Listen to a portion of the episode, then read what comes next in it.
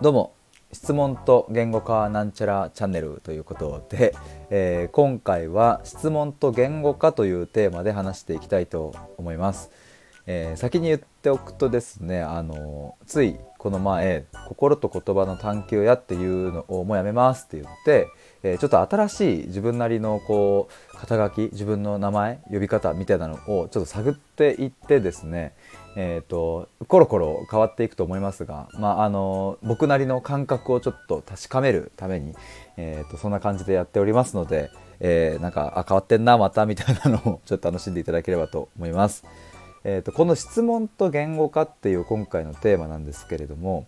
あの昨日のライブ配信で、えー、なのでこの収録の1本前ですかね、えー、のライブ配信で、えー、リスナーさんとの対話の中から生まれてきたというか言っていただいたというか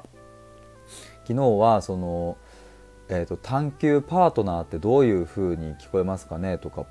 自己探求トレーナーとかとかいいんですかねとかそういう話からいやそもそも自己探求って結構そのね漢字4文字が硬いかもねとかっていう話だったりえーと、僕自身のじゃあ話すメリットヒデと話すメリットってそもそも何なのみたいな質問をいただいたりとか何かねいろいろ本当にそういう対話コメントとの対話と、まあ、そして、えー、ご意見をたくさんいただいてでそのうちの一つですねもういっぱい意見いただいても超嬉しかったんですけど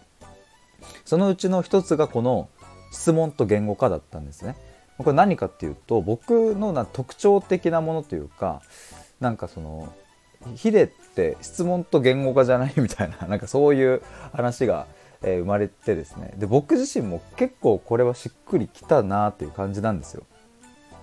もう少し具体的に言うとですね、まあ、対話する時に、えー、僕ならではというか、うんとまあ、僕の、うん、対話の特徴っていうんですかねやっぱ質問だと思うんですよねなんか。でその質問っていうのもよくこう僕言っていただくのはなんか聞かれてる感じがあんまりしないっていうふうに言ってもらうことが多くてだからあの例えばですねあの僕対話を聞き返すとものすごい数の質問してるんですよ。その人とのね。で特にその相手のお悩みを聞くっていう目的の場合の対話ですね。ただ適当に話してる時じゃなくって。でそういう時ってめちゃくちゃ質問してるんですけどでも確かにそのなんかこれどう思う？みたいなそのじゃあこっちはどう思う？みたいな一問一答的な質問ではなくって、まあ、対話の中で流れるように自然に質問しているなっていうのがまず特徴的だなというのは、まあ、自分でも思ってでもう一方のこの言語化っていうのもですねあの相手の中にある思いを言語化するもそうだしえ僕自身の思いを言語化するもそうだし、まあ、この辺は結構やってきたなみたいなことがあってそれはきっとライブ配信の中でも自分の思いを言語化するとかっていうのをやってきたなとは思うんですけれどなんかそこがすごく特徴的なんじゃねみたいな話になったんですよ。でなんかこれ僕なりになんかこのルーツはどこなんだろうなとかっていうのをあのさっき考えてたんですけどまずこの質問の方はですねあのそもそももう超そもそもになるんですけど好奇心えー、があると。で何に対しての好奇心なのかっていうとその人が何を考えてるかっていうとこへの好奇心が異常にあるっていうのが、まあ、まずベースにあるなと思って。だから小学生とか、えー、幼稚園とかぐらいの時からなんでそう思うのみたいな。なんでっていうのはよく言ってたなっていう。まあこれはね母親から聞いたことがあったんですけれどベース好奇心だなっていう人のその考えとかに対してのっていうのはありながらも、まあ、そこがこうなんか自分なりにこう一個こう開花したなみたいな瞬間は大学生の大学4年の時に後輩たちの就活支援をしててそこで自己分析のお手伝いを、まあ、合計200時間以上やってきたんですけども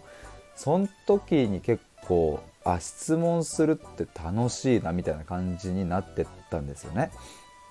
でもう一つ言語化の方のルーツ何かなと思うとこれは結構意外にもというかその小学生とか小中高と結構こうキャプテンを野球部のキャプテンをやったりとかあとはクラスのなんか代表をやったりとかあと大学生になってもですねサークルのなんかこう副代表的な感じでみんなの前で話したりとか結構そういうのあったなと思ってつまりあの僕の中にある思いを、えーと、ある程度人数がいる30人40人、えー、サークルだと結構70人80人ぐらいえその人たちに、えちゃんと伝わるように話すみたいなのをそういえば結構やってたなと思って、えなんならねあのサークルはまだこう、まあ、遊び半分だからあれですけれども、え中学校の時の野球部でのキャプテンなんの経験っていうのは本気でやっぱ県大会行きたいし優勝したいし、え本気でやるんだみたいなところの、うん、チームの中で、えー、っとまあやっぱりあの中でもこう適当な 連中もいるし、えー、おふざけでやってる連中もいるしそういうやつらも含めてどうやってこの野球部をこう勝利に導くかみたいな。でその時に僕の言葉で、えーと、周りの人が動くか動かないかみたいなことが、まあ、決まるのでね、えー、とかあと別あの小学校中学校の時とかもクラスの代表とかで、まあ、修学旅行だなんだの時もそのやっぱまとまりを生み出さなきゃいけない。その代表として。ってなると僕の言葉ってやっぱ大事でどうやって自分の思いを言語化して、えー、どんな言葉で伝えれば周りが動いてくれるかなみたいなことを、まあ、多分結構ずっとやってたんだなと思ってだからこの言語化っていうのは、まあ、今この対話にもつながるし、まあ、ライブ配信とかをやっている時にもこの自分の思いを言語化するっていうところが、つながってきたのかなっていうそんなルーツがありそうだということをですね今日。というかさっき考えてて、えー、思ったのですぐポチッと収録ボタンを押してみました。でまあ、まとめるとですね僕が今までずっと言ってきたあの心と言葉の探求やっていうその言葉の探求っていう部分がですね、えー、ちょっとこう鮮明になった感じがして僕にとっての探求っていうのは、まあ、あらゆる質問をえ用いてですね、えーと、思いを言語化したりとかそのお相手の思いを言語化したりとか、まあ、あとは僕自身の中にある言葉を言語化してそれをお伝えするとか、まあ、それが僕にとっての探求なんじゃないかみたいなことが、まあ、昨日のライブ配信と、まあ、今日考えた結果こうリンクしてきてつな、えー、がったという感じです。で今あのチャンネル名は、えー、質問と言語化なんちゃら過去迷いとなっていて あのなんかあのどういう感じがいいか探っておりますが、まあ、ひとまずこんな感じでですねあのライブ配信しながら、えー、自分の思いを